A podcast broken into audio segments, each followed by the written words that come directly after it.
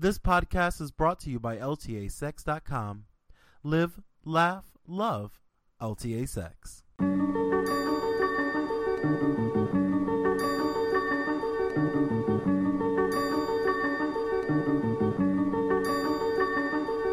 Welcome to Behind Closed Doors, the podcast where two polyamorous 20 something gay dudes from Bumfuck, Michigan show you what it really takes to have a perfect relationship. I'm your host, Jerome Stewart Nichols, creator of LTASex.com. Most often, I'll be talking to my partner and human pup submissive Bubby, but you'll also hear me chatting with various guests from time to time. Glossy Instagram selfies look great, but they don't tell the whole story. There's a hell of a lot that goes on behind closed doors to make strong, healthy, and sexually satisfying relationships. From the basics of communication and fighting fair, to full-time DS relationships and navigating the politics of polyamory, Behind Closed Doors offers you an honest, raw, and unedited look at what it's like to build and maintain the relationship that's right for you. To keep up with the show, you can always follow me on Facebook, Twitter, Instagram, Tumblr, and the rest at not Jerome Stewart and or at LTA Sex blog. You can visit ltasex.com slash behind closed doors for links to subscribe on Stitcher, YouTube, and of course iTunes. Oh, and always, if you have questions you want answered or feedback about the show, send it to me, Jerome at ltasex.info. But enough of this shilling bullshit. Let's get into the sex and relationships. I was confused. I didn't understand what was going on. And I know that there's a lot of people that have it worse, and I'm not trying to say, like, oh, poor me, look at me, but I'm just trying to share what I felt and how I feel about it, and that's why I feel so strongly about gender studies and stuff, is because I'm trying to make sense of it still. Okay. You know, and I'm trying to put words to I'm trying to learn words to how I feel inside, and that's that is why I'm so I like to study that. That's why I like to study psychology. That's why I like to read this kind of stuff is because I need words for these addictions and these feelings and these situations that I've been put in that aren't exactly positive, but you know, you can't really do anything about. And so you know, to get back on topic, recently I started thinking to myself in my in doing my gender reading and learning more about my alcoholism because I'm connecting my alcoholism in several different points in my life. It's not only having to deal with pain of having to listen, having this um, um, emotional incest go on for years and years and expected to be on your feet at all times. Part of why I don't relax because I couldn't relax as a child. Because I had to constantly be on in here to listen to problems, to give support, to give advice. I'm five. What advice do I have? You're a boy. I was made to be a boy. I'm not a boy. You made me to be a boy because you don't understand because you're embarrassed because I wouldn't have been passing. If they would have left me alone, no surgeries, no hormones, I would have looked a lot different. I wouldn't have, I would have been more in between looking, more kind of androgynous looking, you know, and Are you sure about that?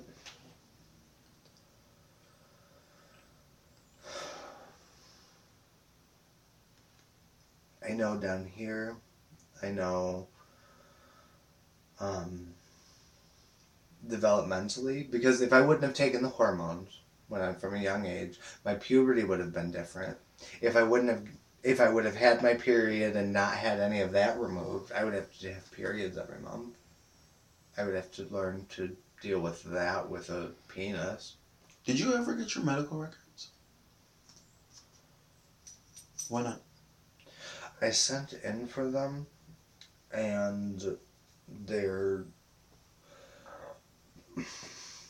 still trying to find them because the period from which I was born is in between the paper and the digital and so it's like well where is it? Is it in the paper? Is it in the digital? It's not in the digital. Okay now i gotta look through the paper.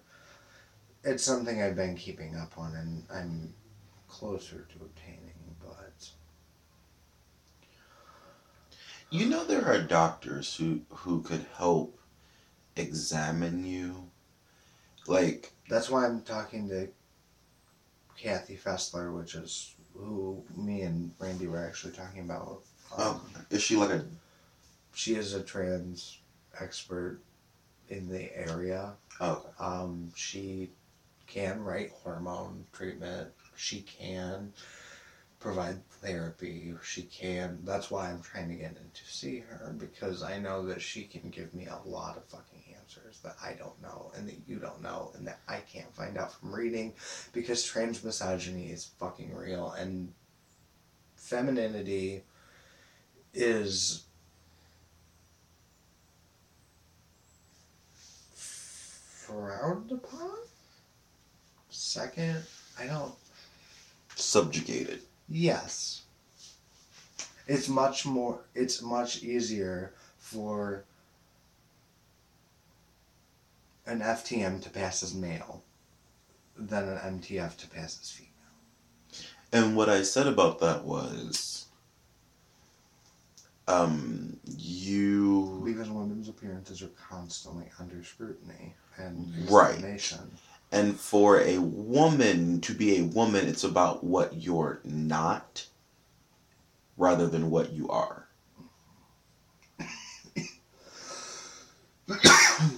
It's the same way with men. Like gender appearance, it's, it's usually about what Yeah. you don't have. And and and and I know that my gender expression is male. I I can't change that. You keep okay. That phrase concerns me Why? because it it seems like you want to change it, but you keep saying you don't. It I feels it feels mentally inconsistent. it. I want to own it. I want to own that I'm neither, but I look a certain way. And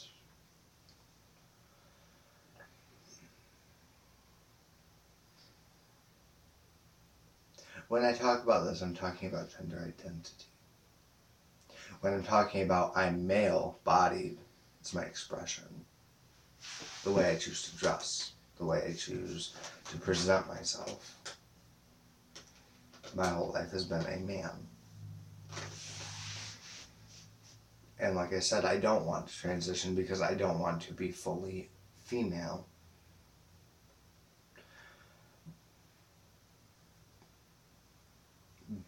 But when you look at a majority of trans people, it's male or female, male or female, just like a binary.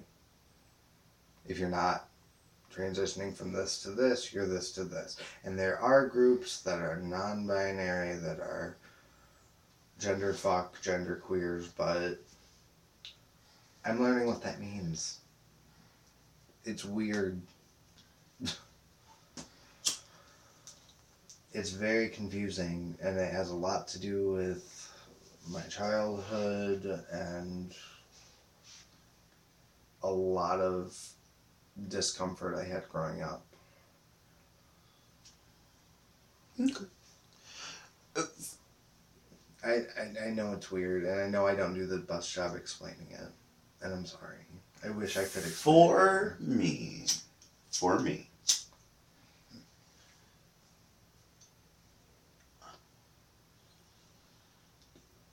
I guess I the best way I can sort of like understand the feelings of I guess like physical assault um, from your surgeries and things would be like how I feel about circumcision.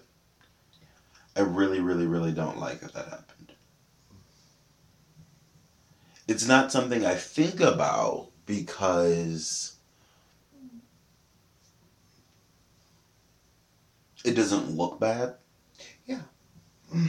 And It just it's gotten down to a science. Circumcision. Yeah. Like they could do it, and it looks so well. It's sick. And I wish it didn't happen, and I would like to stop it from happening to babies in general. But like, And female, female circumcision is illegal. Why? Why is male circumcision allowed? You know what I mean? You're ripping off your color. Huh? You're ripping off your color. My color. Yeah. Every time you run your hand, hands through there, you keep lightening your color. Stop playing with your hair.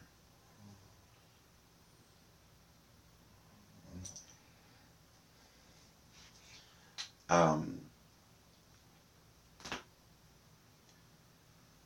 but I've never had a like a nagging problem with it.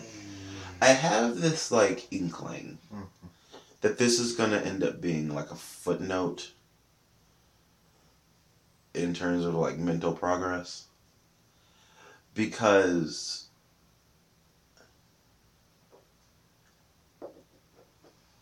from my senses i feel that you're like the biggest hurdle you have to overcome is like this collective sense of violation from your family i think it's connected to the emotional incest to the surgeries to the physical abuse to the like Sexual abuse. sexual abuse, like all of it. Like all of those violations to your body, I think are connected. There's and I a thi- reason. And I think there's a reason why you keep focusing on those specific issues. I don't really think it has to do with trans specifically. I think you're interested in it, and I think you being born intersex absolutely has some like talking shit you need to do. Absolutely. Like just because you're intersex does not mean you're trans. Right.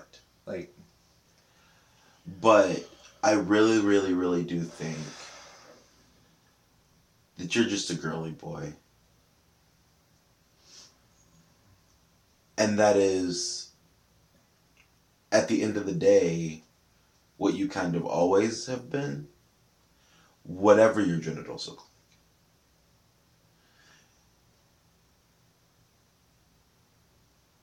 Because, yeah, sometimes you want to wear a skirt.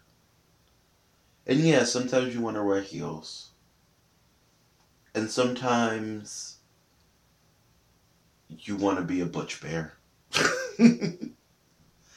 and and sometimes why can't I be a butch bear in heels? I was about to say, and sometimes you want to you want to. was a- Why not both? There was a Cha, cha, bitch cha, there cha, last night in a kilt, and I was like, "Your skirt is everything. It's the first time I'm wearing it out." Really? Where'd you get it? Amazon. Yes, you did, Queen. What's it called? Gave me the site for it. I'm gonna get me a skirt because it looked cool as fuck, and it was a utility, and it had pockets and shit, and it was just black, and it looked really. Kilt? it was a kilt. You know what?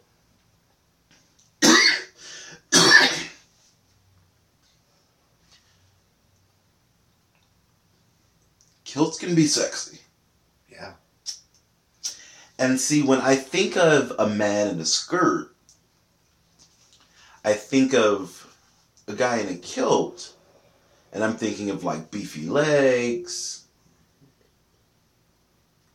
and like, I'm thinking of nice calves, which I like to see in shorts as well. So you're showing me a little leg, right? like that's that's the male equivalent of showing a little leg. Um, and then I'm also thinking of like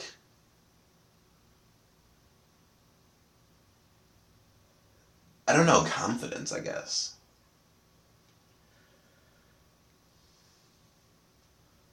That was the skirt. It looked cool see. as fuck. Like on this person. Like this person was definitely skinnier than me and slimmer, but he looked really good. He said it's very comfortable to wear, you know. Perhaps this looks like some shit Jaden Smith would wear. So perhaps we need to get you some boots. And that's what I like is like Jaden Smith, Kanye West kind of look where it's like simple but it's androgynous. That's part of what I like about lesbians so much. You remember? I. Good. This is what I feel like. This is what I feel. Oh like. shit! We're not buying this. How much is it? Seventy to oh, eighty-five dollars. Oh, no. no, no, honey. We'll find you. We'll find something cheaper. We'll go to H and M. Or Ragstock. or Ragstock because I'm sure they have a kilt there. That seems like a that seems like a the place to buy a kilt for fuck's sake. And for cheap, because they're not very expensive, I've noticed. I was made into a trans man. From being intersex to a trans man. Yes. My family did not understand my gender. Did not understand. You didn't have a gender. You're fucking ditto. Beth Ditto. What if she came out dressed as a ditto? Oh my god, you mean just like a lumpy space princess and shit?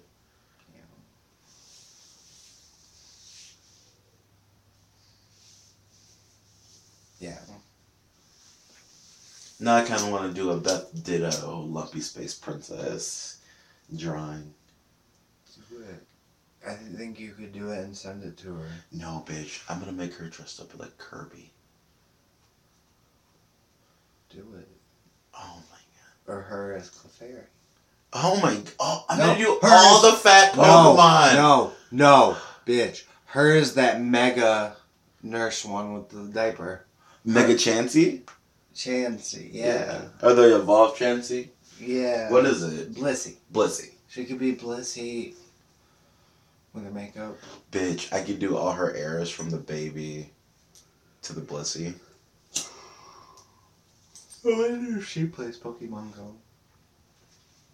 Almost certainly. Or at least has played it once. I don't like that you can't be fat in the game. You're Asian people don't like fat. They they're more fat phobic than we are. That's that's such bullshit. You have sumo wrestlers. They're huge. Yes, but they are huge for a specific purpose. And some of the joy of the of sumo is watching the fat guys jiggle around. It's humorous. I always thought sumo wrestling was very cool, like very like serious and traditional, and like It is very serious and traditional, mm-hmm. but some things are that are serious those and, traditional. are so fucking hot and cute. You just like seeing ass, I do. like seeing giant guys' asses hanging out, I do. and there's nothing wrong with that. I am a chaser. I love fucking fat people. I grew up being emotionally incest by a big fat person. I was molested by a fat person. A lot of my adult sexual experience was with fat people as a child. So,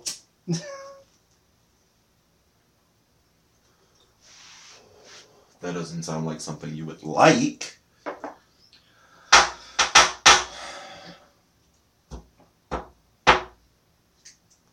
And that makes me feel sort of weird why? because I'm fat. Chaser. But that's not why I love you. I That know. not why I am attracted to people. I like it because it's something I've wanted for myself. to be fat. Yes. I would love Right. to be your size. But I what- that- love and that, idea of bigness and roundness and strength. See, but that's not what you had said is. But that's What you I had- said. But what you had said was you've been hurt by a bunch of fat people, so you like to date fat people. I was hurt by a lot of fat people, and that's why I. Awesome. I just wiped it out with toilet paper. Oh wow, that was easy. Non-stick. That's part of why I sexualize it. Why it's I find it sexually arousing. That is what I am trying to say. For that reason, is with the hurt and the Well, I will say this. a lot of times people's fetishes Mhm. um, or kinks are developed due to trauma. Mhm. Um, sex can be very therapeutic. And it's a nice way to connect something traumatic to something that's pleasurable, Yeah. which also gives you a bit of like chemical relief. Mhm. And something that you have control over.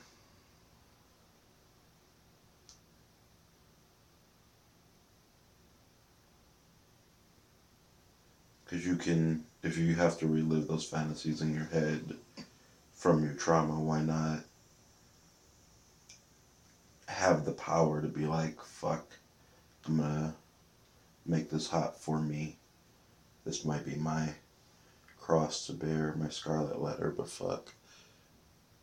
I'm gonna make it as pleasurable as it can be. Exactly. Like making the best out of a bad situation. Exactly. Like, I don't, and the the thing is, I don't see a problem with anything that I said. Like, does that mean I'm not gonna fuck a skinny person, or I'm gonna be less attracted to a skinny person? No, not necessarily. No, it's just like It I, depends I- on their personality. and the reason if why I made my statement them. that I that I did just now Yeah. was was because I'm clarifying it for myself. Yeah. Because I'm- like for me that feels weird, but then like logically I understand it, which means that I can eventually wrap my head around it emotionally. And I wasn't talking about you specifically. I figured, but it's sort of one of those things I- where it's like, oh God, you're so different from those black people. That's what it feels like. And that and that wasn't the point I was trying to get across.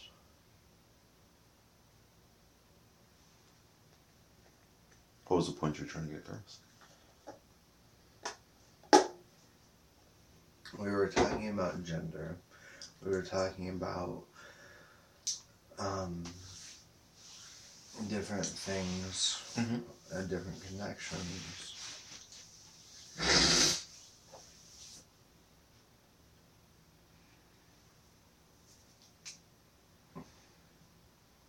What I mean to say is what I said secondarily, which is I admire larger people because that is something that I wanted and never had. Because when I would get fat or, start to get fat, I get made fun of.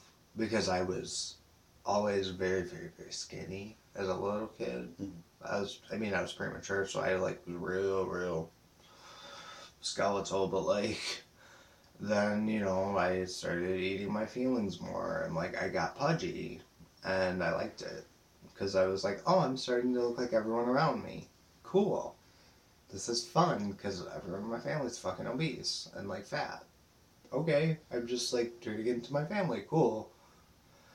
And I got shamed for it and like a lot of body shaming and like you're getting fat. You need to work out. Like you don't even work out, bitch. Shut the fuck up. Like they were trying to preserve my slenderness and I didn't want it.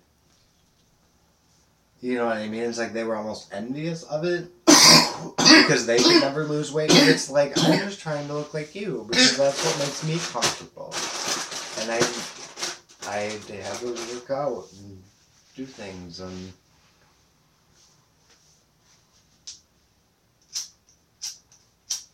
I'm sorry that happened to you.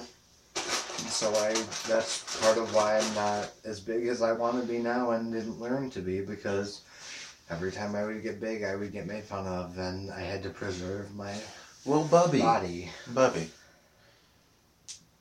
But Bubby. no, I'm not there anymore. Bubby. Bubby. Really? I'm gonna, I'm gonna tweak this little nose here. I'm gonna tickle this little nose here. I'm gonna do here. Boops. Boop. and so, you know, But no, no, no. Let me, let me actually don't.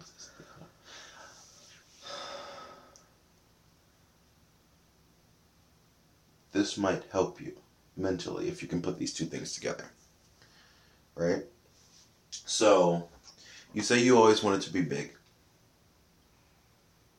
Right? I am totally cool with you getting fat. Yeah. You are totally cool with you getting fat. Yeah. As long as you don't fall apart. Yeah. Which is why I'm, I download a bunch of like kettlebell workouts and shit. And that's what I'm talking about. Is like Be active and fat.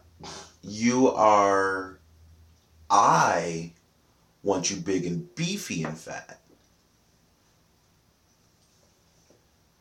So you're strong as well as being, you know, chip chubby. Chippy chippy. As much as you could be.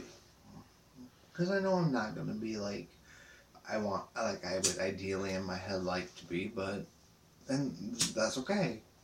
In my head, I would not be an alcoholic and not emotionally abusive, but you know, I am, and I have to admit that, and I have to work on it and chip that away and get to something that I like and things that are productive and positive, you know, and so.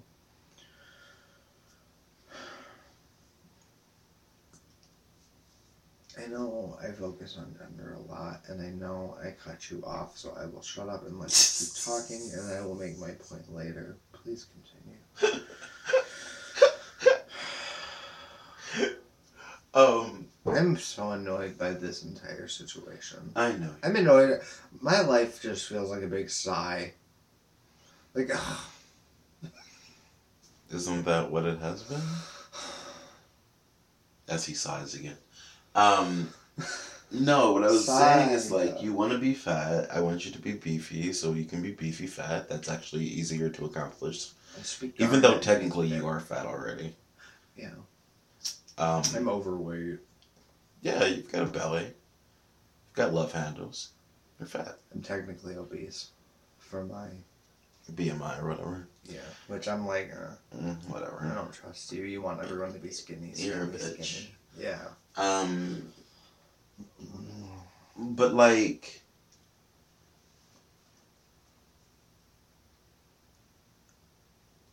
you also want to be in control of your body.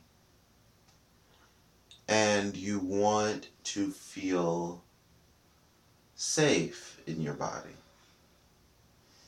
And you want to turn me on. All of those goals are accomplished by doing the thing I've been encouraging you to do for over a year that you've been putting off.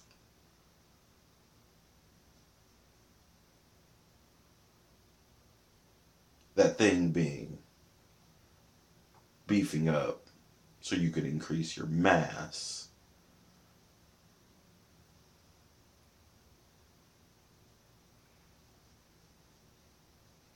Because I feel like for you, part of the why you want to be fat, large, is because it feels safe. No, I feel shaped like a friend. I know, but I feel like part of it is because you want to feel safe, like physically safe. Makes me feel safe. Like you like the weight of your chain. You also want the weight of your body.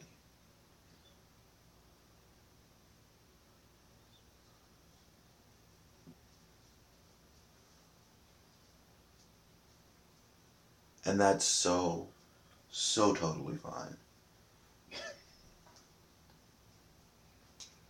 Because admittedly, being large does make me feel safe as well.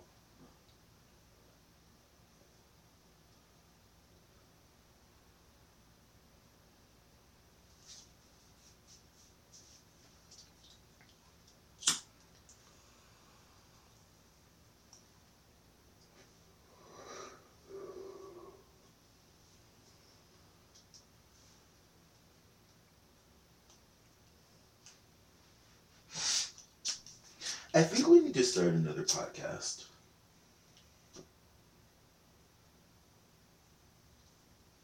Or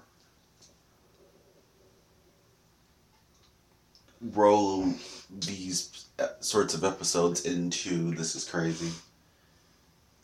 Just to keep things streamlined. But, like,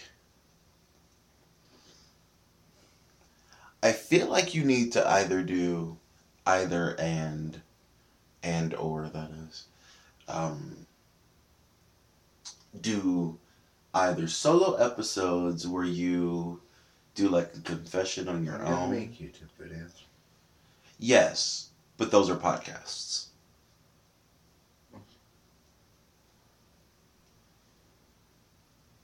And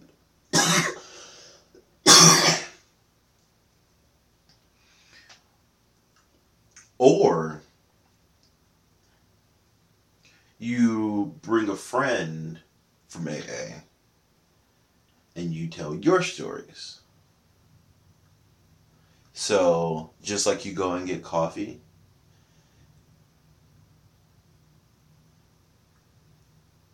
coffee and confession.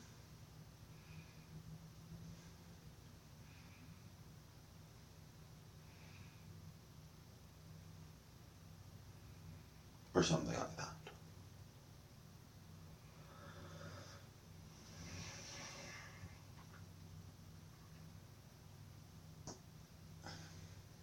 That'd be a good idea.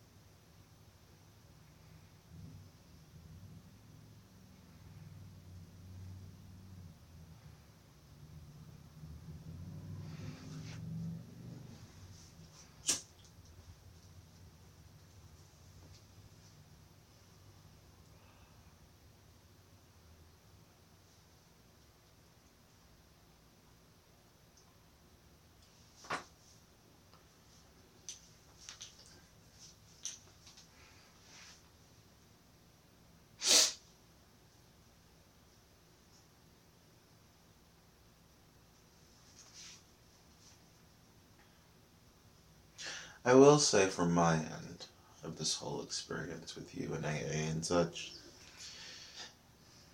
it's nice to see you dive into something.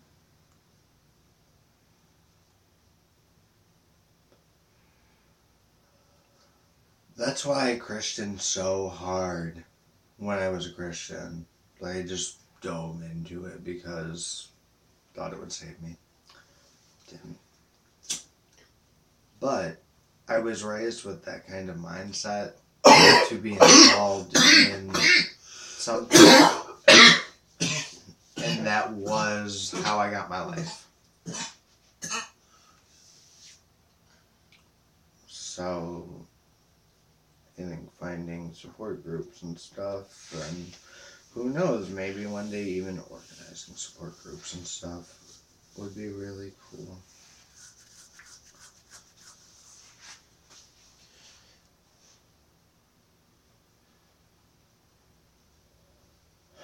Because I have to go with what I know, and I know that I'm an alcoholic, and I know that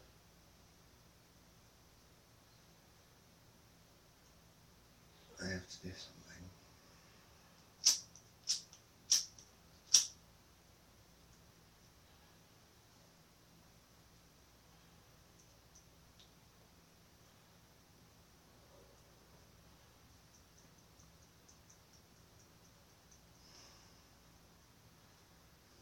And I need to get into this Kathy So I quit talking to you about my gender stuff. Oh shit, that's another part of it. God damn, I love you not having to talk to me all the time about your your your your internal drama. Oh god, it is such a relief.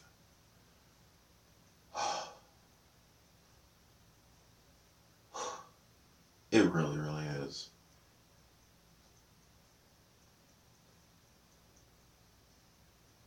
Like I know you don't like the way that sounds.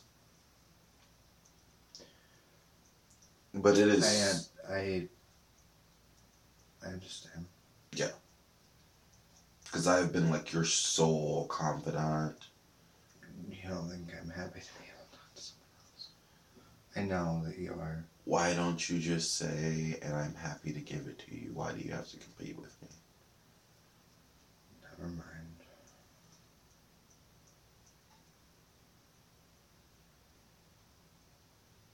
Are you not happy for me? I am happy for Then you. express it. I'm happy for you. Great. I'm glad that you get to have time away from the issues that I've been plaguing you with for two years. Because it's not okay to just talk to one person all the time. For anyone. And so I'm happy that you can feel a sense of relief. Because that is important to me. That you are comfortable. And I know that that's a big relief off of your shoulders.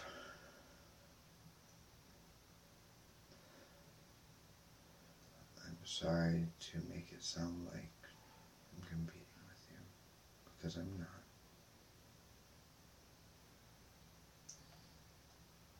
Selfish.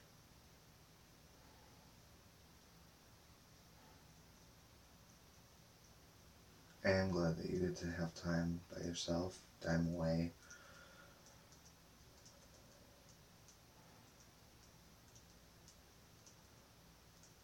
Time to just be and do. Aside from me just going to work and coming home. Because we work similar hours. Know.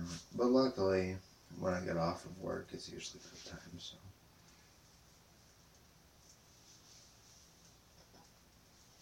And that's part of why we talk so much in the morning. Also we're fresh and energetic. So energetic.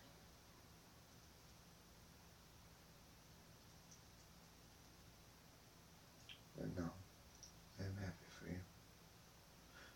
I admit.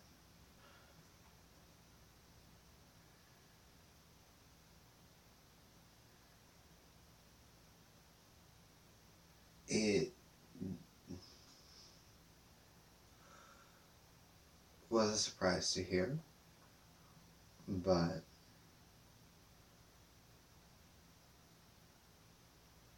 That I'm happy to have time away from you? yes. Why? I wasn't expecting to talk about it right now, but we are, and that's okay. I didn't expect this to happen so quickly. To me, to be relieved. Not being relieved, but to see an action in myself that's relieving something from you, from my standpoint. You are getting relieved because I'm going to this meeting, because I'm going somewhere and taking care of a problem. Mhm. Which is different than me going somewhere and going to work and getting pissed off about it because I work in a goddamn bar as an alcoholic. What? Multiplying the problem. Exactly, and the th- like the thing is, I don't think I would be upset if I worked in a restaurant and like we served wine, you know, or something like because that that's most places, but I Not a bar. would. not a bar. I think you would. But hiding away from it is not an answer. Right, but working around it constantly is not an answer either. You're correct. And so maybe it would be a good idea to get a job at like a cafe or something. Maybe it would be a good idea to help me promote the butters. So we can keep The- these orders rolling in. But the thing is, that's not a feasible job right now. I don't mind helping, you're right, but we need an Yeah. actual income. Yeah. That is why we're focusing on direct selling, direct promotion. Like, I'm not dumb. Like, I know what I'm Say doing. We're dumb. I, di- I didn't say you did. But I'm just reminding you that I am smart, is what I should say. I'm planning.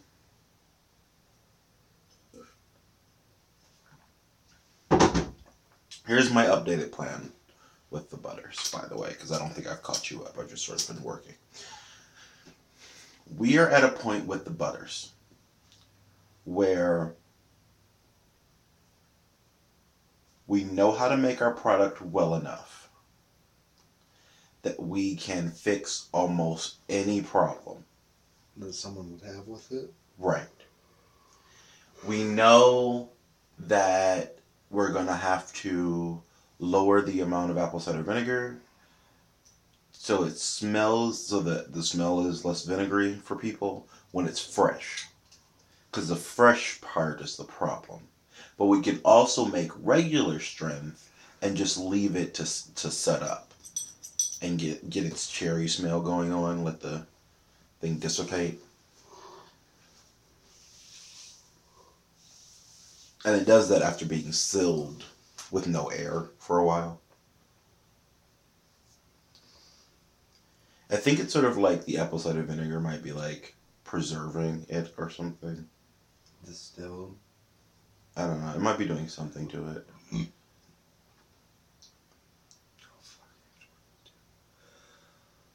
Uh, It's only 11. I 11. know. I keep planning my day in my head and thinking I go in at five. Well, there's no reason to plan anything right now because I'm in charge and you're not at work and you can relax. You can relax. Relax. Why aren't you relaxing? Why aren't you relaxing? Relax. Please don't. Please. Relax. Relax. Relax. With these belly rubs, relax. Relax, baby. So yeah, we're at a pace with the butters we know, we know our product well enough. We know how to make it. We know how to solve problems. We know how to make it quickly.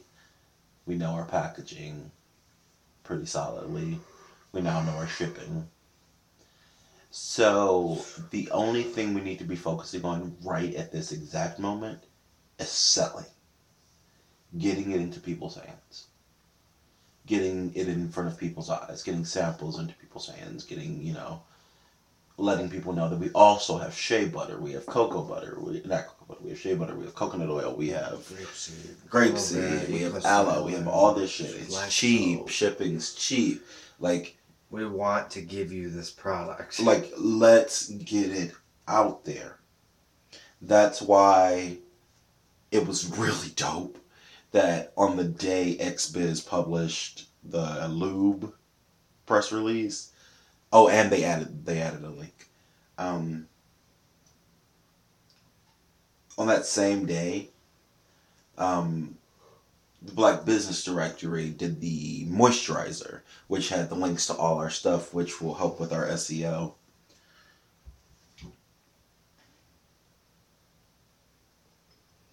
And on the main website, you can see like, hey, we got free samples, right? Mm-hmm.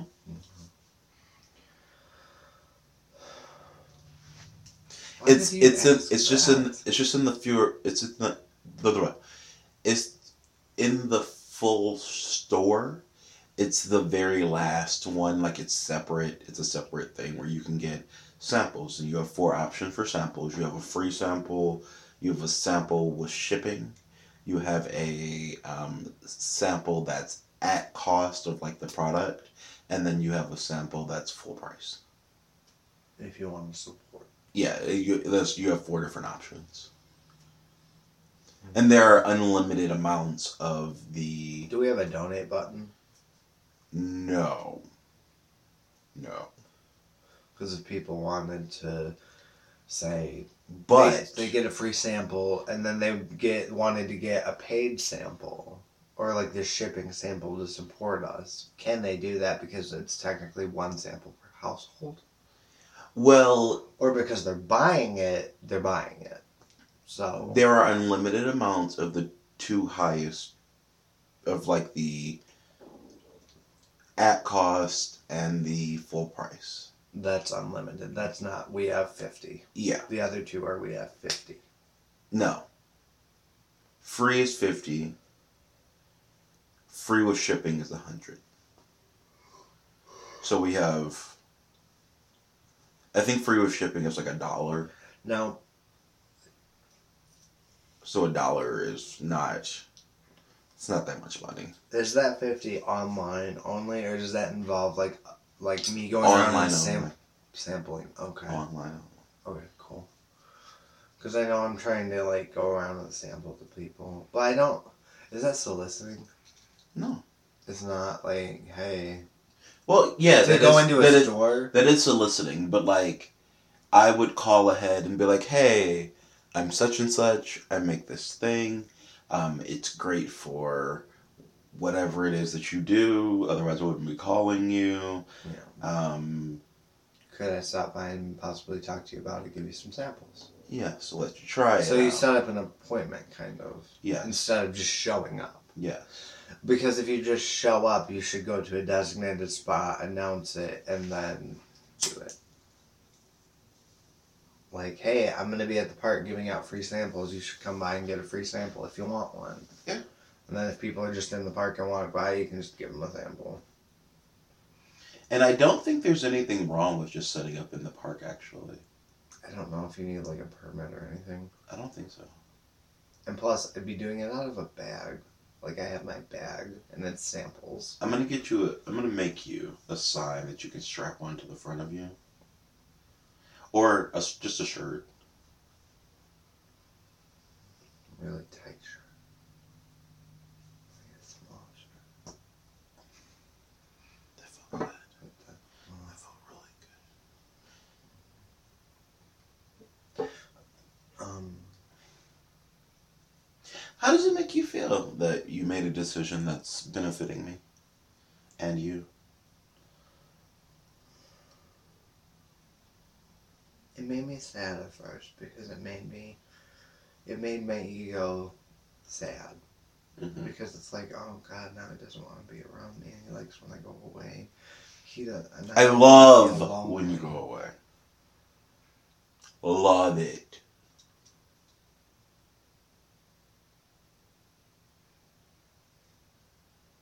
I just want to be clear. I love being alone. Then why are you dating me? Why are you in a fucking relationship if you like? Why are being you talking right now when you know this is just your ego again? Because you like being alone too. Everyone does. Stinking puppy.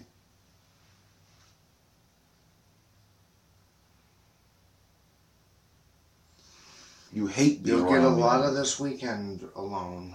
Yeah. And you'll get a lot of this weekend away from me. Yeah, and in a bar, because that's where I would rather be. Puppy, give me the bowl. You can just stop being a dick. You're getting quite out of hand.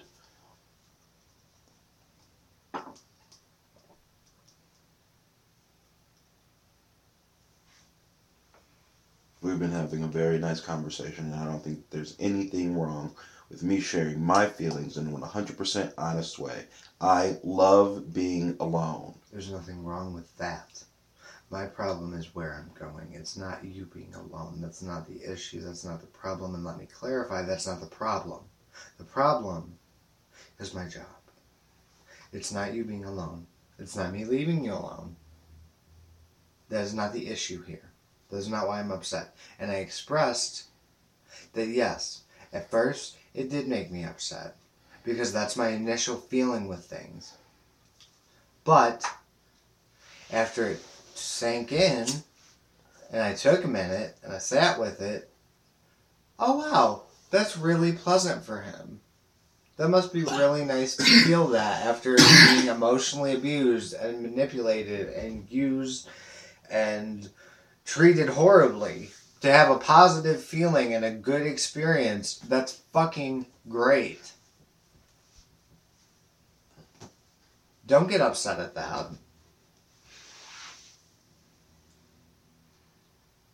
And so that is my actual feeling.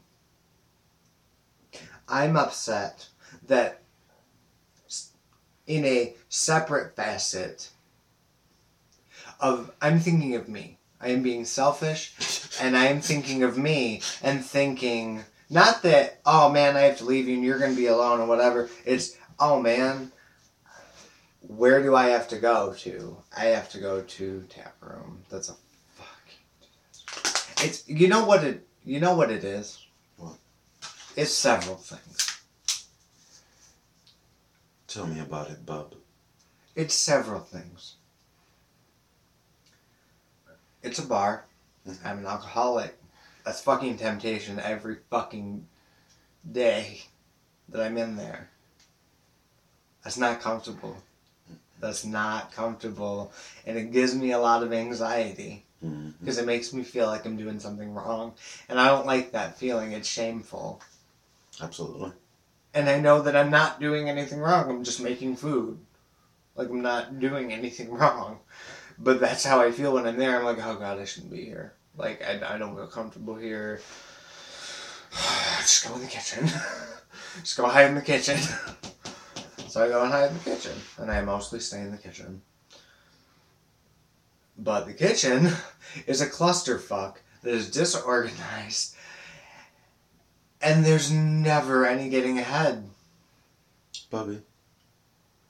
I really am. I'm so sorry for cutting you off. But I was about to put the phone up to my face and light it. Why do you have my phone in the first place? Because I was about to search for something on Google. And then you tried to light it on fire. How quickly did that escalate? oh my god! Oh my god! Bear. I'm just gonna put this. Bear.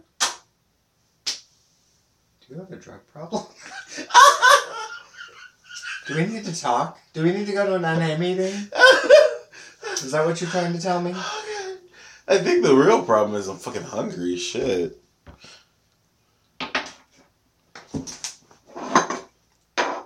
Don't spill anything.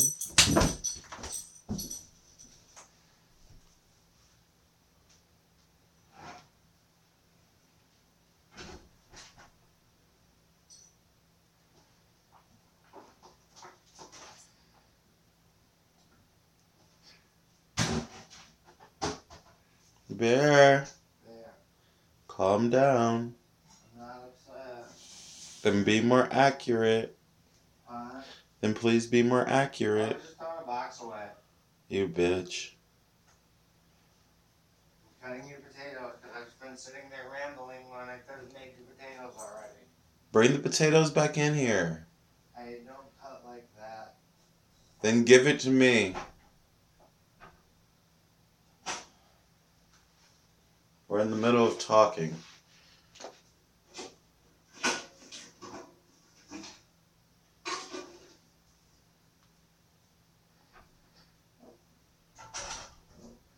Do you need like small paring knife or is the sharp knife fine? Small. Yes.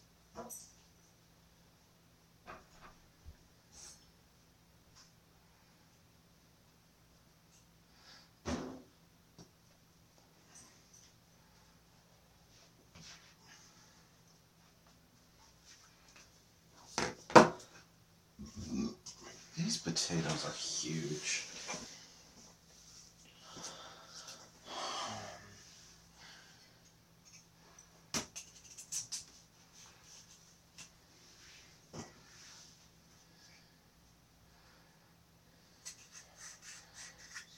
Dumb dumbass.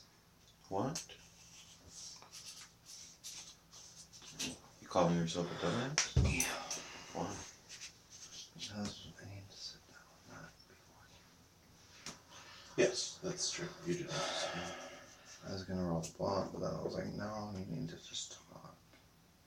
You can't be too one step overloading yourself.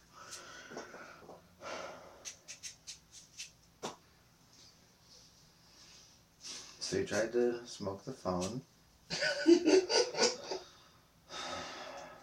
then what happened? Um, Then we laughed heartily. Um, I guess say I will say.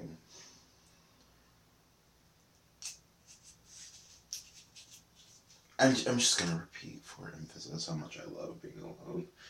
It's it's this thing of like absolute silence and absolute stillness is like a requirement for me at sometimes. And it's just maybe like a safety thing, a sense of control thing. But when things are moving around me all the time, it makes me feel crazy. Fucking truffles! Oh my god, her with these fucking potatoes.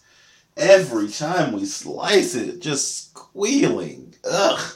Shut the fuck up. I love you so much.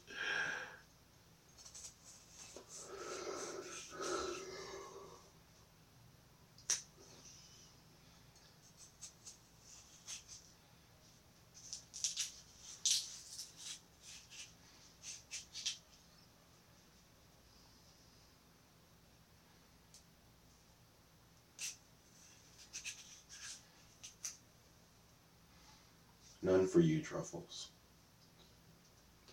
and then professional winner's bar.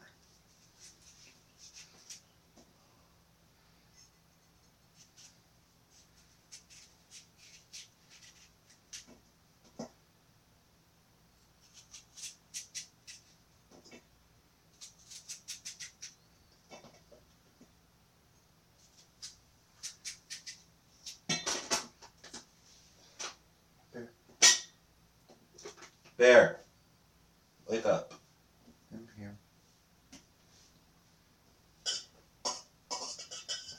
We weren't engaging, so Yeah, but that doesn't mean go to fucking sleep. wasn't I was going- actually waiting for you to say something. You didn't. I don't have anything to say. I wasn't asked anything. Been talking fucking day without prompt, and all of a sudden you ain't got shit to say. Give me a topic.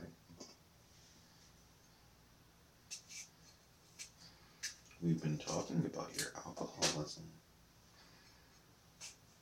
I'm sure you still have lots to say on that topic.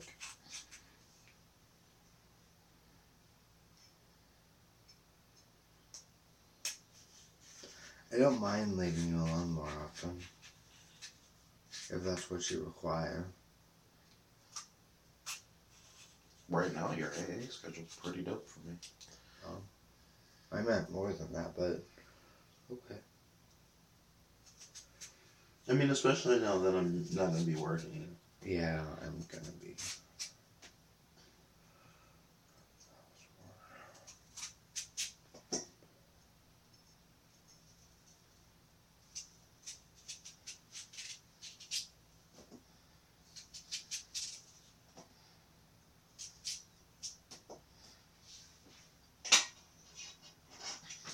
You know what I just realized? There's this song with Sisqó and Mya called It's All About Me. And there's this line during like the breakdown where he says, You know that I'm gonna love you for life, so let me come inside. And I thought up until like 30 seconds ago that he was referring to like the house to fuck. But I'm realizing he's talking about coming in her vagina.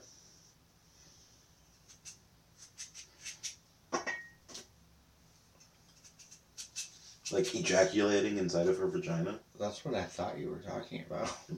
And I, I, I, I, you know, okay, you know how I know lots of things and I'm a pretty wise person, and yet I'm still sort of like bright eyed and naive.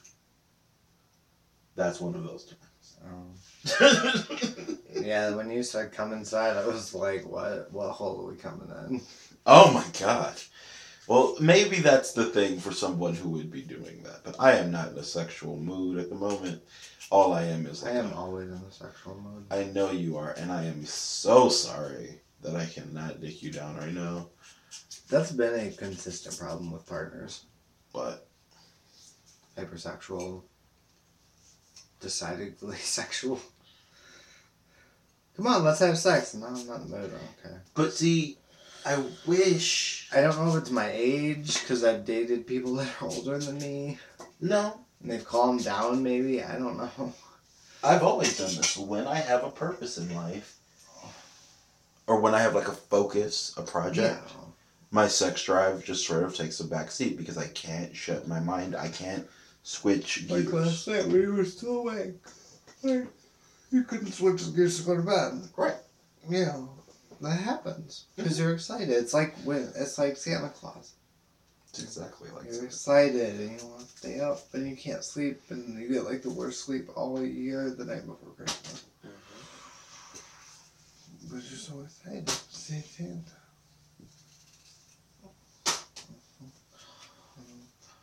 One bow and that. Mm, one bow. Mm.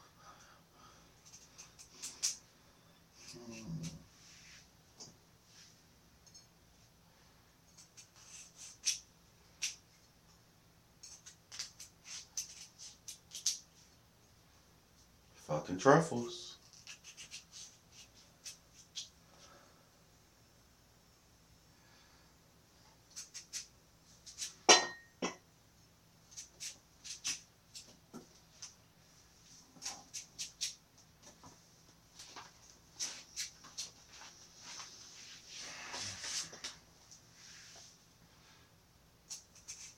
How's your book? I'm on chapter two. How's your book?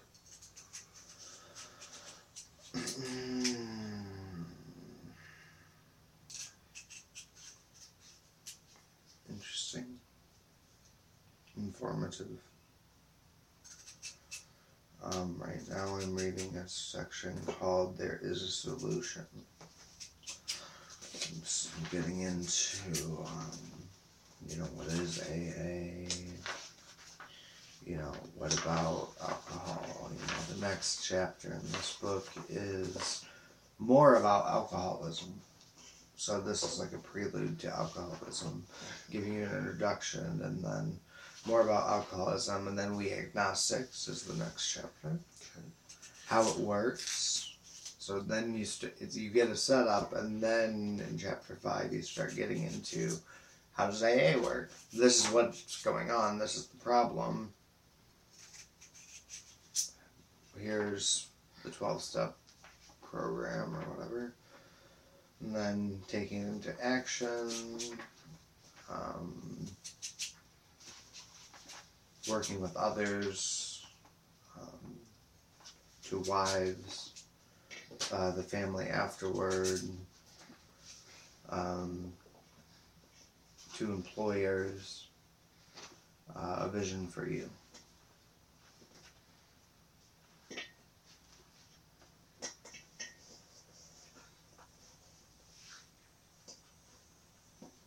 Do you like what it's saying so far? Yeah, I can relate to it so far.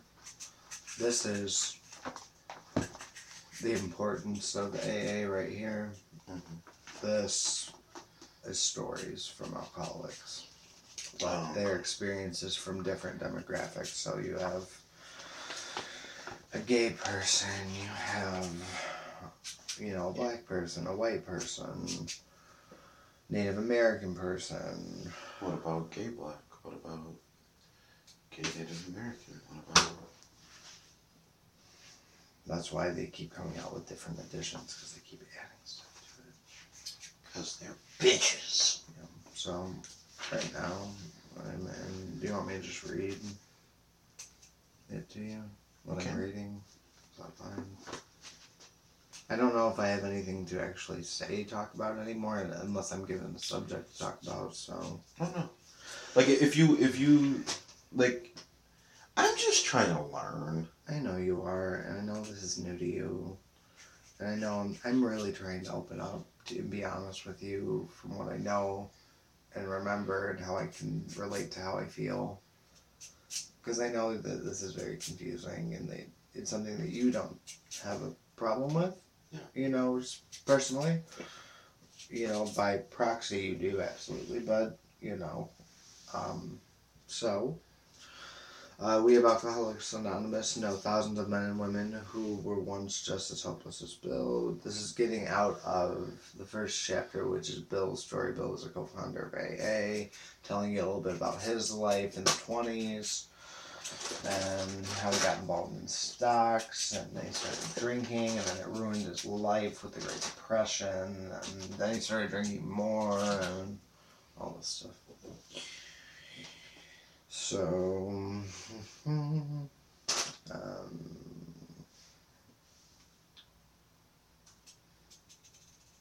um, uh, we are average Americans, all sections of this country, and many of its occupations are represented, as well as many political, economic, social, and religious backgrounds. We are people who normally uh, would not mix but there exists among us a fellowship of friendliness and understanding which is indescribably wonderful. We are like passengers of a great liner the moment after rescue from shipwreck, when camaraderie, joyousness, and democracy pervade the vessel from steerage to captain's table. Unlike the feelings of the ship's passengers, however, our joy and escape from disaster does not subside as we go in our individual ways. The feeling of having shared in a common peril is one element of a powerful cement which binds us. But that in itself would never have held us together as we are now joined. The tremendous fact for every one of us is that we have discovered a common solution. We have a way out on which we can absolutely agree and upon which we can uh, brotherly and harmonious action. This is the great news. This book carries to those who suffer from alcoholism. An illness of this sort, and we have come to believe it as an illness, involves those about us in a way which no other human sickness can. If a person has cancer, all are sorry for him, and no one is angry or hurt but not so with the alcoholic illness, for with it there goes annihilation of all things worthwhile in life. It engulfs all those life touches. It engulfs all those lives, all whose lives touch the sufferers. It brings misunderstanding, fierce resentment, financial insecurity, disgusted friends and employers, warped lives of blameless children, sad wives and parents. Anyone can increase the list. We hope this volume will inform and comfort those who are and who may be affected, for there are many. Highly competent psychiatrists who have dealt with us have found it difficult have found it sometimes impossible to persuade an alcoholic to discuss his situation without reserve. Strangely enough, Byatt's parents and intimate friends usually find us even more unapproachable than do the psychiatrist and the doctor. Uh, but the ex problem drinker who has found the solution, who is pro- properly armed with facts about himself, can generally win the entire confidence of another, another alcoholic in a few hours. Until such an understanding is reached, little or nothing can be accomplished. Um, are you trying? You time to go in there? Mm-hmm. All right. Sorry. I'll make your fries. No, you can keep reading too.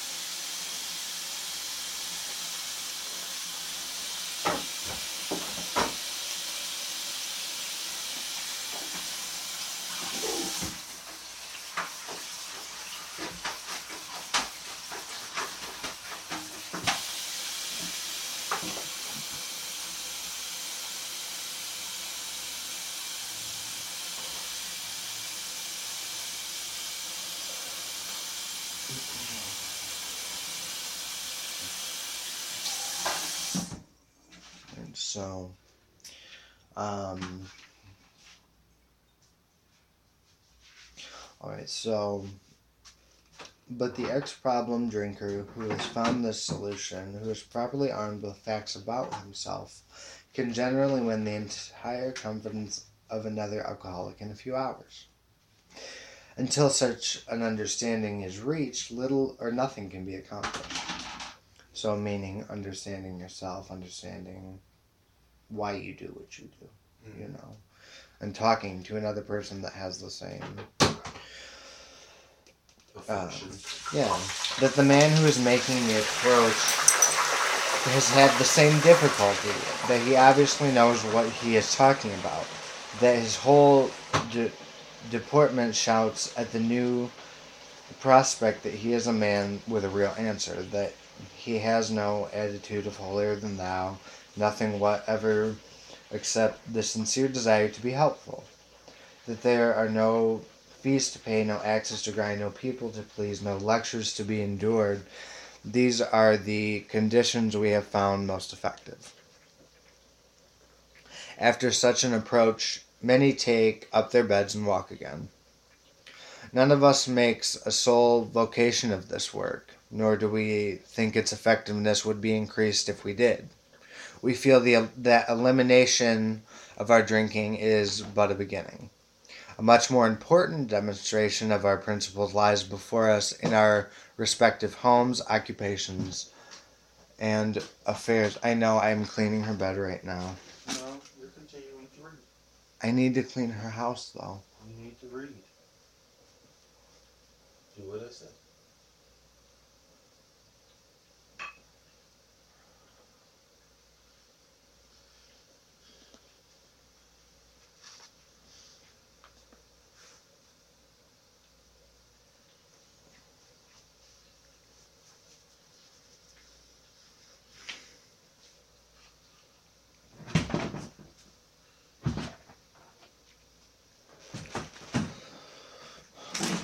Um, Bear, you cannot do this.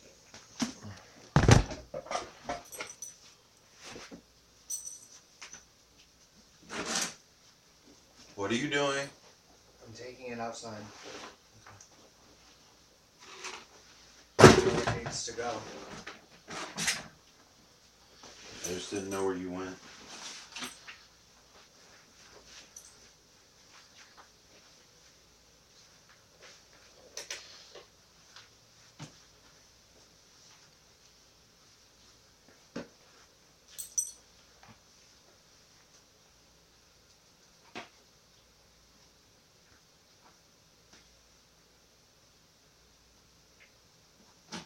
What the fuck happened here? Did she just piss a lot? Wet right there is probably a water bottle. But it's like all over.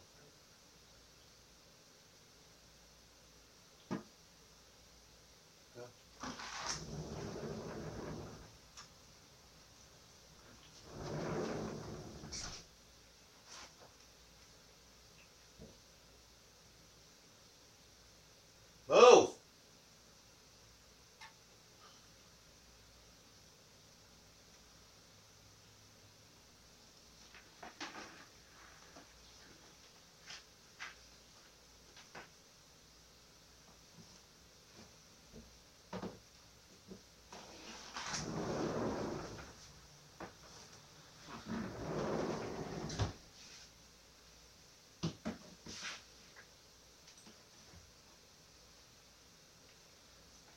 I can undo that when you need me to. Just bring over the trash can. And then continue reading.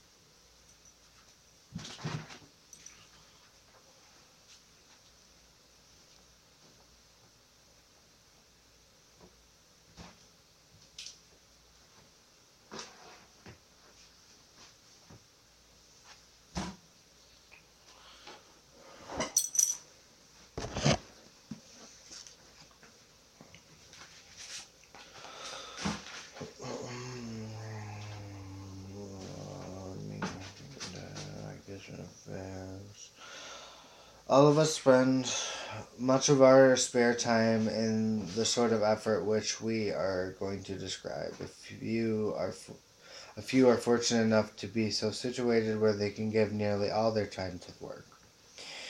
If we keep on the way we are going, there is little doubt that much good will result, but the surface of the problem would hardly be scratched. Those of us who live in large cities are overcome by the reflection that close by hundreds are dropping into oblivion every day. Many could recover if they had the opportunity we have enjoyed. How then shall we present that which has been so freely given? Uh, we have concluded to publish an anonymous volume setting forth the problem as we see it. Um, we shall bring to the task our combined experience and knowledge. This should suggest a useful program for anyone concerned with a drinking problem. Of necessity, there will be discussion of med- matters medical, psychiatric, social, and religious. We are aware that these matters are, from their very nature, controversial. Nothing would please us so much as to write a book which would contain no basis for con- content or argument. We shall do our utmost to achieve that ideal. Most of us sense that real tolerance of other people's shortcomings and viewpoints and a respect for their opinions are attitudes which make us more useful to others. Our very lives as problem as ex problem drinkers depend upon our constant thought of others and how we may help meet their needs. You may already have asked yourself why is it that all of us became so very ill from drinking? Doubtless you are curious to discover how and why, in the face of expert opinion to the contrary, we have recovered from a hopeless condition of mind and body. If you are an alcoholic who wants to get over it, you may already be asking, What do I have to do? It is the purpose of this book to answer such questions specifically. We shall tend to you we shall tell you what we have done, before going into a detailed discussion, it may be well to summarize some points as we see them. How many times have people said to us, I can take it or leave it alone, why can't he? Why don't you drink like a gentleman or quit? That fellow can't handle his liquor. Why don't you try beer and wine? Lay off the hard stuff his willpower must be weak. Uh, he could stop if he wanted to. She's such a sweet girl. I don't think he'd stop for her sake. The doctor told him that if he ever drank again, it would kill him, but there he is, all lit up again. Now, these are commonplace observations on drinkers, which we hear all the time. Back, back of them is a world of ignorance and misunderstanding. We see that these expressions refer to people whose reactions are different from ours. Moderate drinkers have little trouble in giving up liquor entirely if they have a good reason for it. They can take it or leave it alone. When then we have a certain type of hard drinker. He may have the habit badly enough to gradually impair him physically and mentally. It may cause him to die a few years before his time. If a sufficiently strong reason, ill health, falling in love, change of environment, or the warning of a doctor becomes operative, this may this man can also stop or moderate, although he may find it difficult and troublesome and may even need medical attention.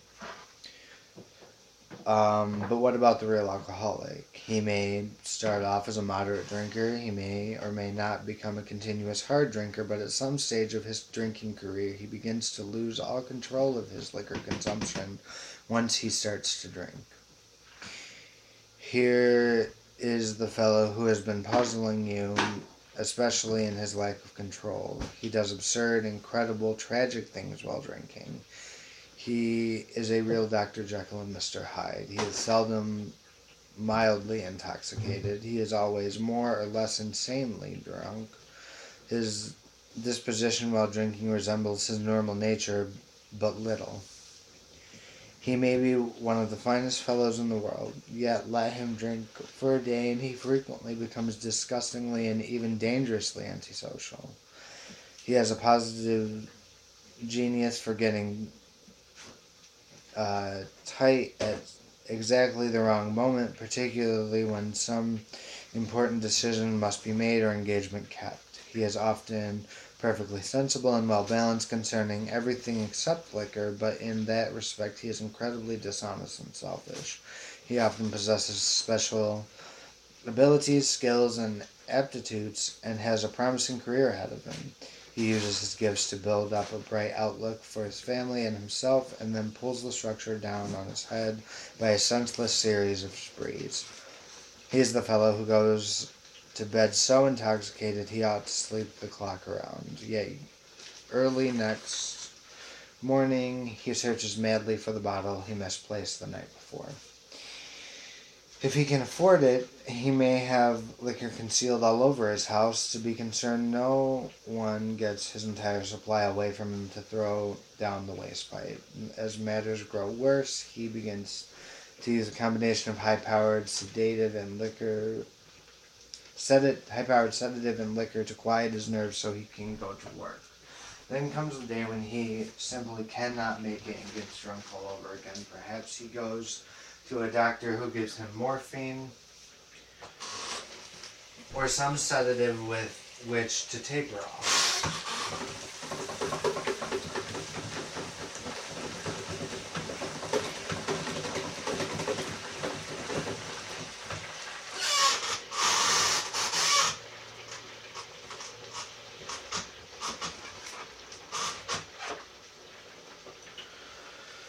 Um, then to appear at hospitals and sanitariums. This by no means this is by no means a comprehensive picture of the true alcoholic as our behavior patterns vary. But this description should identify him roughly. Why does he behave like this? If hundreds of experiences have shown him that one drink means another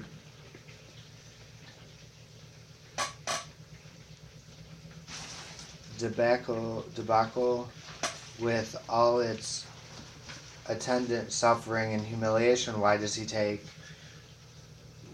why is it he takes that one drink? Why can't he stay on the water wagon? What has become what has become of the common sense and willpower that he still sometimes displays with respect to other matters? Perhaps there never will be full a full answer to these questions. Opinions vary considerably as to why the alcoholic reacts differently from normal people. We, huh? We, um, acts differently from normal people. Um, we, we are not sure why. Once a certain point is reached, little can be done for him. We cannot answer the riddle we know that while alcoholic the alcoholic keeps away from drink, he may do it for months or years. He reacts much like other men. We are equally positive that once he takes any alcohol whatever into his system, something happens, both in the bodily and mentally and mental sense, which makes it virtually impossible for him to stop.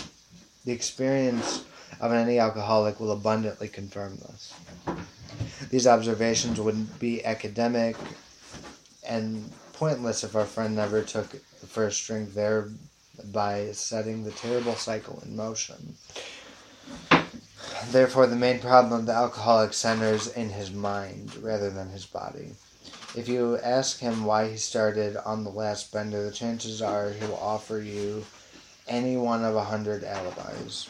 Sometimes these excuses are are have a certain plausibility, but none of them really make sense in the light of the havoc of an alcoholic's drinking about priests. Uh, they sound like the philosophy of the man who, having a headache, beats himself on the head with a hammer so he can't feel the ache. If you draw this fallacious reasoning into the attention of an alcoholic, he will laugh it off or become irritable and refuse to talk. Once in a while, he may tell the truth, and the truth, strange to say, is usually that he has no more idea why he took that for that first drink than you have. Some drinkers have excuses which they are satisfied with which they are satisfied part of the time, but in their hearts they really do not know why they do it. Once the malady has a real hold, they are a baffled lot. There is the obsession that somehow, someday they will beat the game, but they often suspect they are down for the count. How true is it? How true this is, few realize. In a vague way, their families and friends sense that these drinkers are abnormal, but everyone hopefully awaits the day when the sufferer will lose himself from his lethargy and assert his power of will. The tragic truth is that if the man be a real alcoholic, the happy day may not arrive. He has lost control. At a certain point in the drinking of every alcoholic, he passes into a state where the most powerful desire to stop drinking is of absolutely no avail. This tragic situation has already arrived in practically every case, long before it is, expe- is suspected. The fact is that most alcoholics, for reasons yet, obs- yet obscure, have lost the power to, of choice in drink. Our so called willpower becomes practically non existent. We are unstable at certain we are unstable at certain times.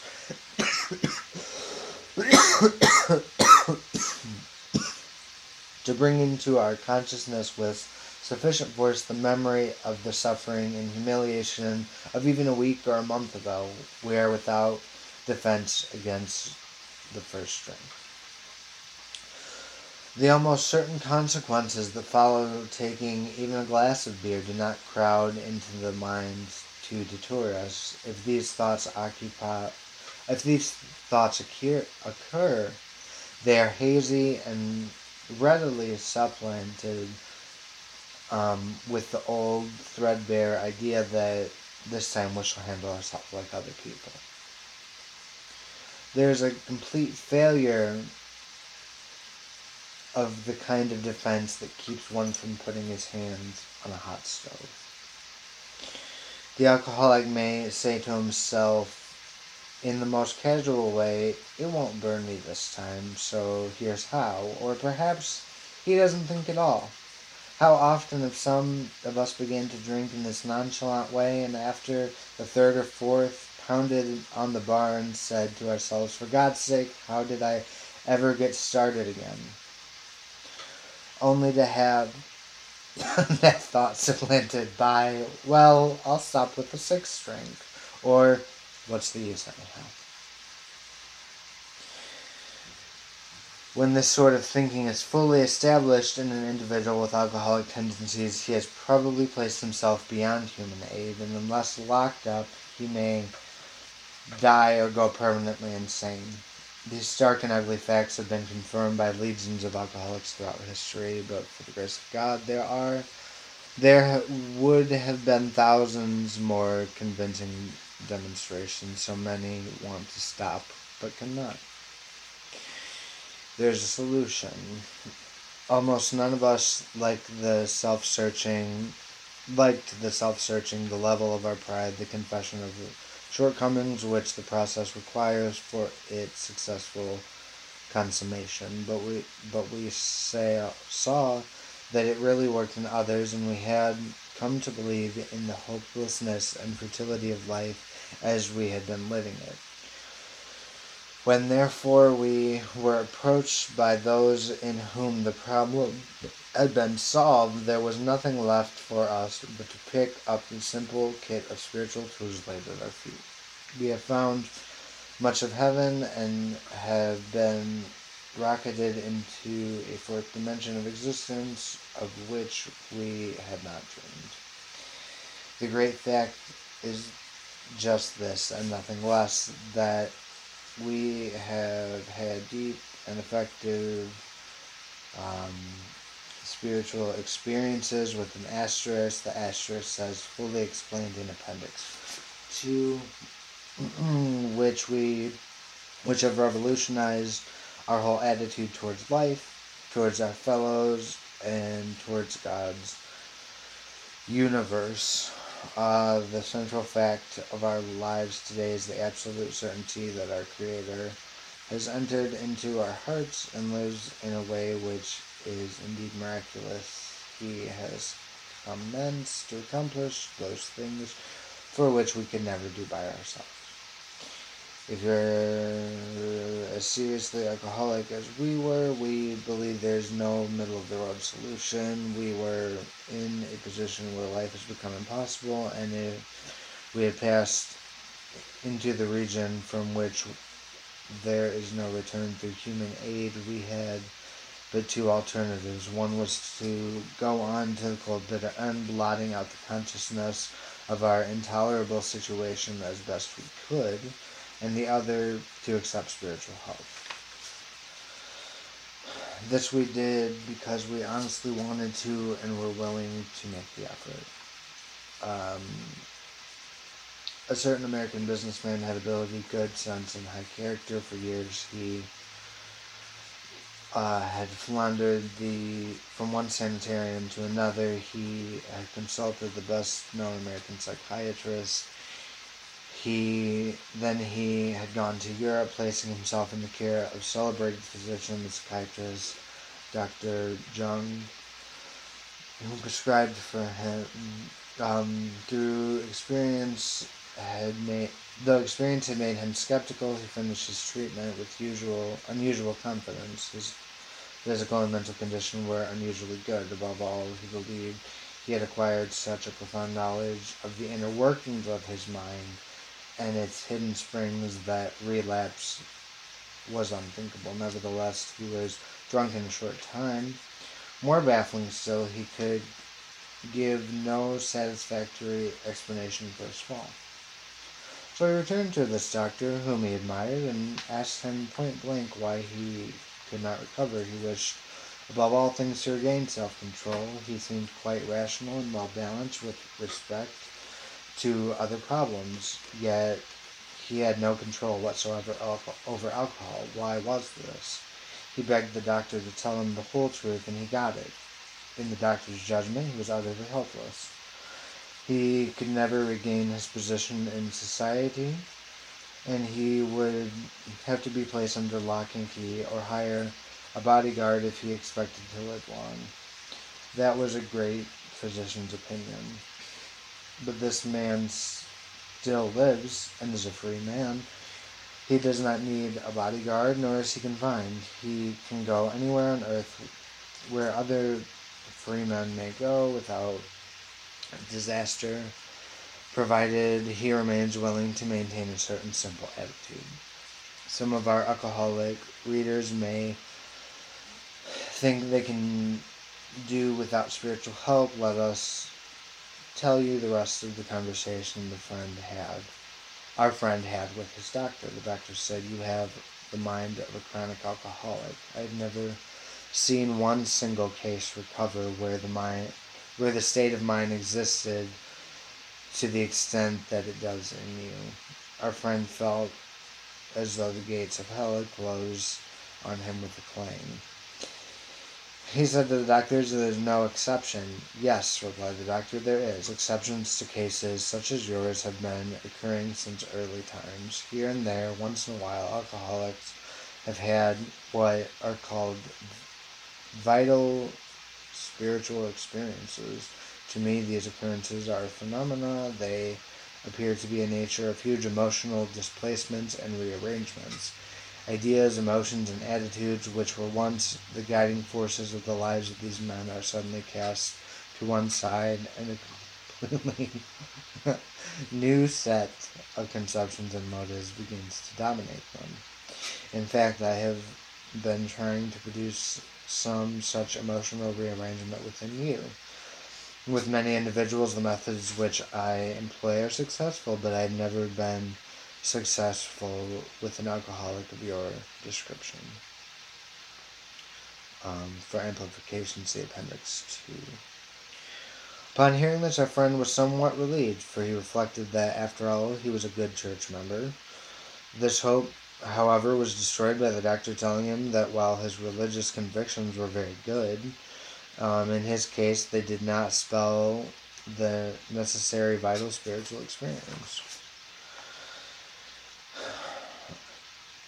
Here was the terrible dilemma in which our friend found himself when he had the extraordinary experience, which, as we have already told you, made him a free man. We, in our turn, sought the same escape with all the desperation of drowning men, for what seemed at first a flimsy reed had proved to be a loving and powerful hand of God. Uh, new life has been given to us, and if you prefer a design for living, that really works. Uh, distinguished American psychologist William James, in his book Varieties of Religious Experience, indicates a multitude of ways in which men have discovered God. We have no desire to convince anyone that there's one way by which faith can be acquired. Um, if what we have learned and felt and seen means anything at all, it means that all of us, whatever our race, creed, or color, are children of a living creator with whom we may form a relationship upon simple and understanding terms as soon as we are willing and honest enough to try. Those having religious affiliation will find here nothing disturbing to their beliefs or ceremonies. There is no friction among us over such matters. It's almost like they're turning psychology into a spiritual thing. Bridging the gap. Yeah. That your spirituality is just going and talking to people that you have something in common with, which is what DBT is.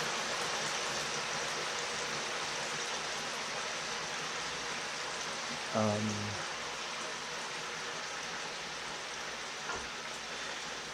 we think it no concern of ours what religious bodies our members identify themselves with as individuals. This should be an entire personal affair which each one decides for himself in the light of past associations or his present choice. Not all of us join religious bodies, but most of us favor such memberships. In the following chapters, there appears an explanation um, of alcoholism as we understand it, then a chapter addressing to the agnostic. Many who once were in this class are now among our members. Surprisingly enough, we find such conviction no great obstacle to a spiritual experience. Further on, clear cut direction are given showing how we recovered.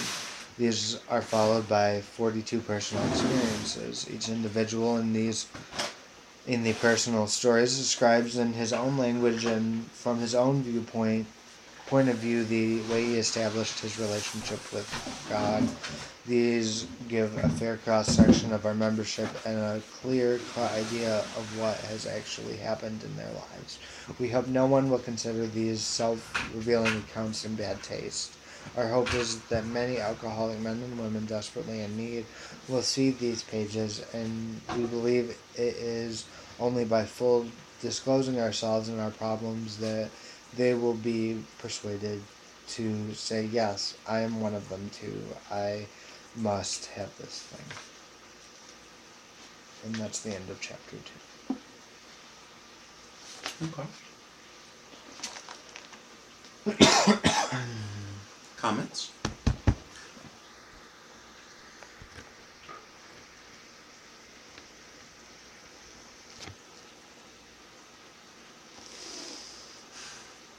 Um,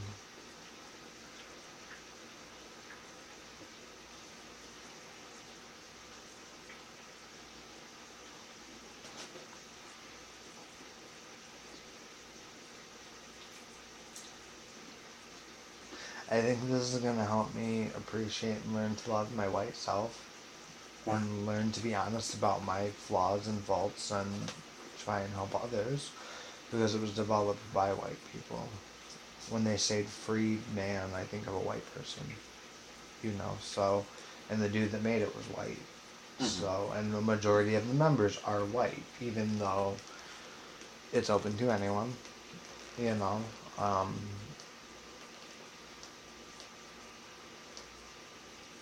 and I'm starting to find what they what they described as um,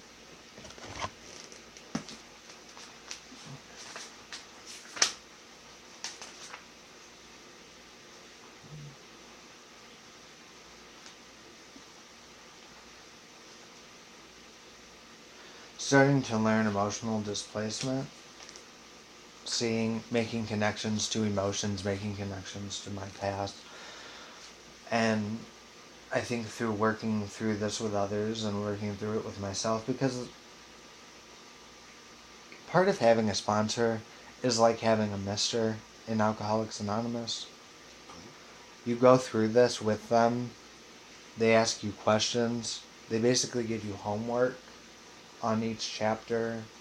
And it, I mean, it, it's set up how you and your sponsor do it, but generally, you know, you meet once a week and you talk with your sponsor and, you know, you, they give you questions to go through and, you know, read this page to this page and here's some questions or write what you found interesting or write what you learned from it. Sounds like Bible study. Or a tutor. essentially.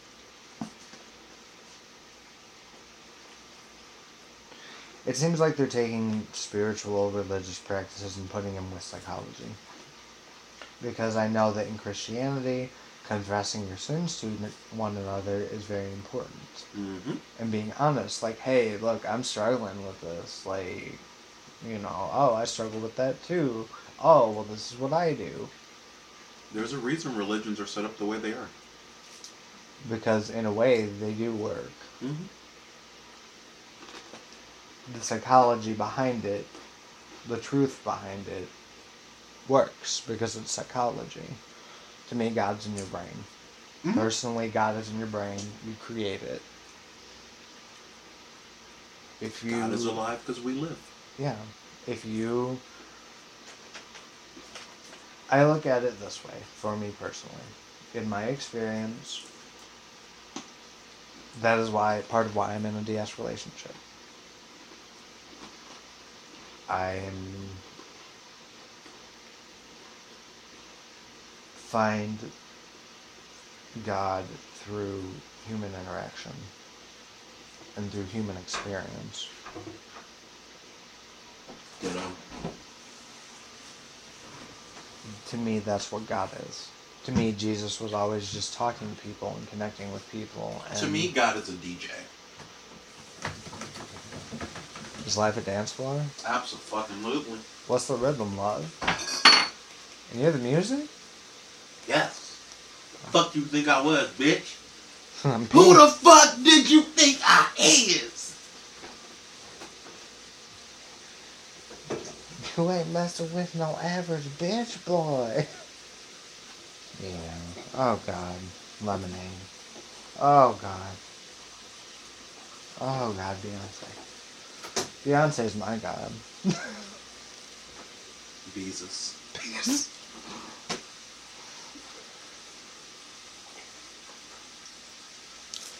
No, um, she's bigger than Jesus.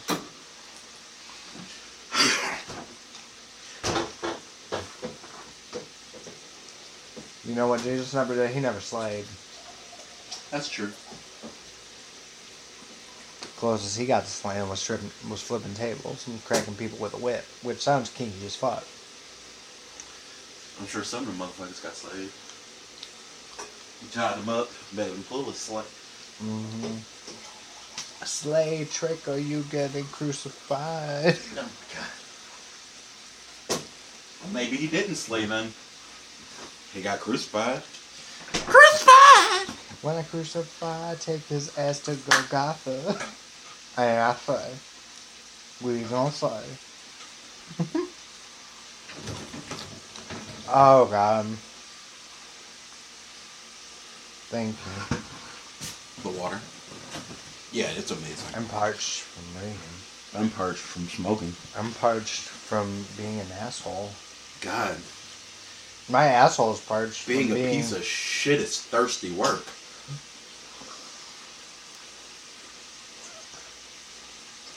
Being a raging binge alcoholic is thirsty work. Mm. Literally. God, I'm constantly drinking, but I'm always thirsty. I'm always thirsty, baby. Bear.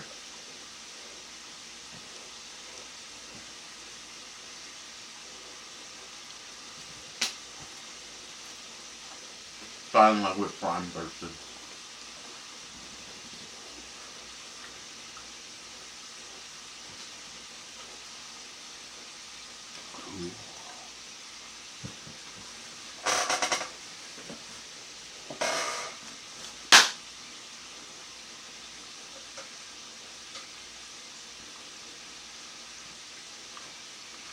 Eat these goddamn fries, bitch.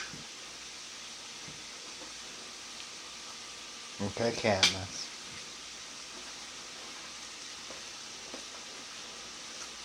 Um, no, but I, I see what they're trying to say. Um,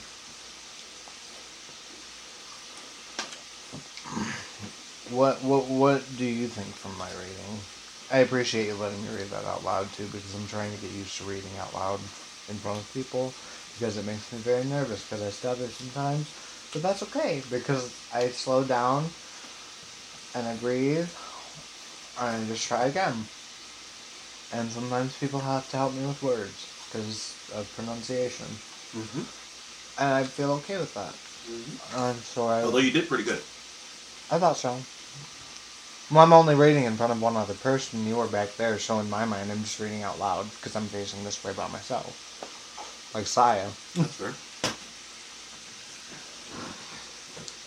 And plus, I don't get so nervous reading in front of you Because you're my baby. because I know you don't expect me to be perfect. I expect you to be a pupper. Mm-hmm. I watched all those Disney.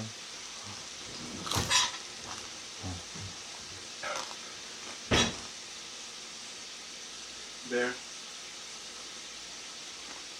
Uh. I'm gonna swing from the chandelier, from the chandelier. What do you think, though, Um, for me, from a learning standpoint? I think it's interesting that you. I just think it's interesting that you already had Alcoholics Anonymous without having Alcoholics Anonymous Today? when you were religious. Oh yeah. Christianity is part of what held me together, and like helped me be okay with myself, because I felt worth something. It's like, oh, I'm God's child. I'm, I feel okay with myself. But like now, I'm like, I don't really believe that anymore. That doesn't really fit for me anymore where I'm at in my life. So, you know, that sense of worth and helpfulness in the religious aspect was diminished.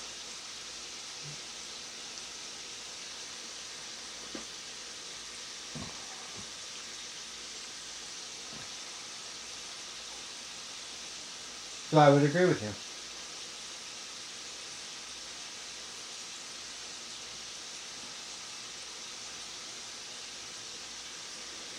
Was there anything else? I didn't mean to cut you off. No, I'm watching Purple. That's fair. I gave her a bowl of water. I want to see what she's going to do with it. So I'm not going to put the top on her cage yet. Because I have a feeling she's going to knock it over. I'm even mad at it. But if she doesn't, I'd like to do that instead of Her bottle. yeah, This would be like a cat. yeah, Cats have water dishes. yeah. My problem is just making sure it does not get don't because. Or she get like food in it. Oh, I don't really care about that. Oh. Mm-hmm. We have to swap it out every day anyway. Yeah. It's not as if we'd be cleaning it any more or less. And It'd probably help being in a bowl because it'd be less room for bacteria to Yeah. fester. Be more open to air. hmm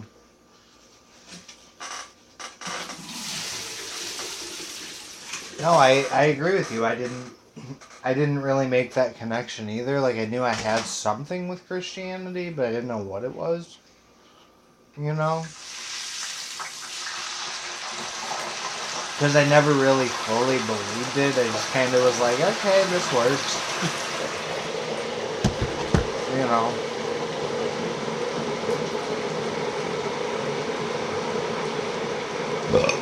It sounds like the devil's trying to take you back to hell. I do love the devil.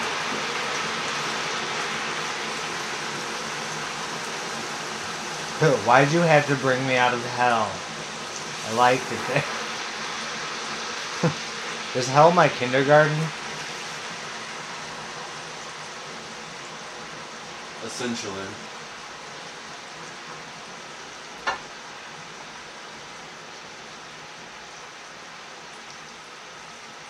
Not the dreaded salt. Huh? Not the dreaded salt. Oh my god. Um, no, but like, um. Shall I keep reading? Is that enough for today? Um, Yeah, it's enough for today. Alright. Um, I'm sorry. I will say, Thank you for letting me read. I shouldn't I will say. I liked our little AA meeting. Thank you. That way you didn't have to leave the house. I didn't do my little prayer thing I do. Hey, grant me the serenity to accept the things I cannot change. Speak up. The courage to change what I can, and the wisdom to know the difference, just for today. Just for today. And then you it again like this when you hold on. You go step. Yeah. I shake your hand. Shake your hand. Mm, No, what? happy 12 days of sobriety. You don't like me being sober? Yeah. Am I better when I'm sober? Yes. Not better, more with it Yes. Is what I mean, not better. That's a judgment. My character seems less rambunctious. It seems more like you.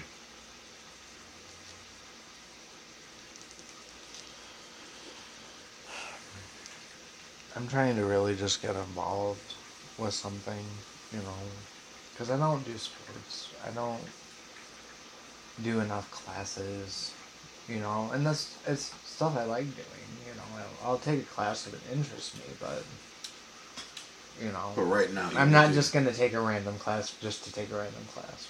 Like I took that soap, like that ball making class for a reason, and then we started making the butters.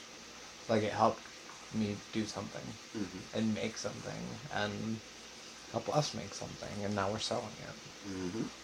I think that's really fucking cool that the library helped do that. Mhm. Thank you, library. Yeah. But I'm just trying to get involved because I know it's gonna help me with my social anxiety, and it helps me be more open and honest with people with similar problems, and that's something I always had a problem with. Is why why if there's other gay people, why don't they talk about it? Why isn't it something that's talked about? That was always my issue. It made me feel very secluded and felt like, man, I am the only one that I know going through this. When that's not the case. It's so not the case. It's not. Like that is how delusional of a world I come from is I thought I was the only one that was a Christian that felt like this. Because there was no one else that I knew, even excommunicated people that I knew. This this wasn't something that was around. So for me to be gay and all this stuff was like taboo almost in this delusional black and white BPD world I come from. Well, I gotta be black and white. Because that's the kind of world I grew up in, motherfucker. Why you think I'm so fucked up in the head and can't see fucking gray? Which, speaking of that, I want to get a tattoo of a gray ribbon for BPD awareness. Because I think it would be a cute reminder that there's always a gray area. Or maybe like a little gray cloud. Like that storming Care Bear. That'd be cute. I would like a BPD reminder. Mindfulness. Be mindful. BPD. Maybe you could just put a D on that arm, a gray D. BPD. B. P question mark D. Sure. It's the upside down Latin American Spanish. Question mark. Yes. I will accept nothing else. Don't give me that American bullshit.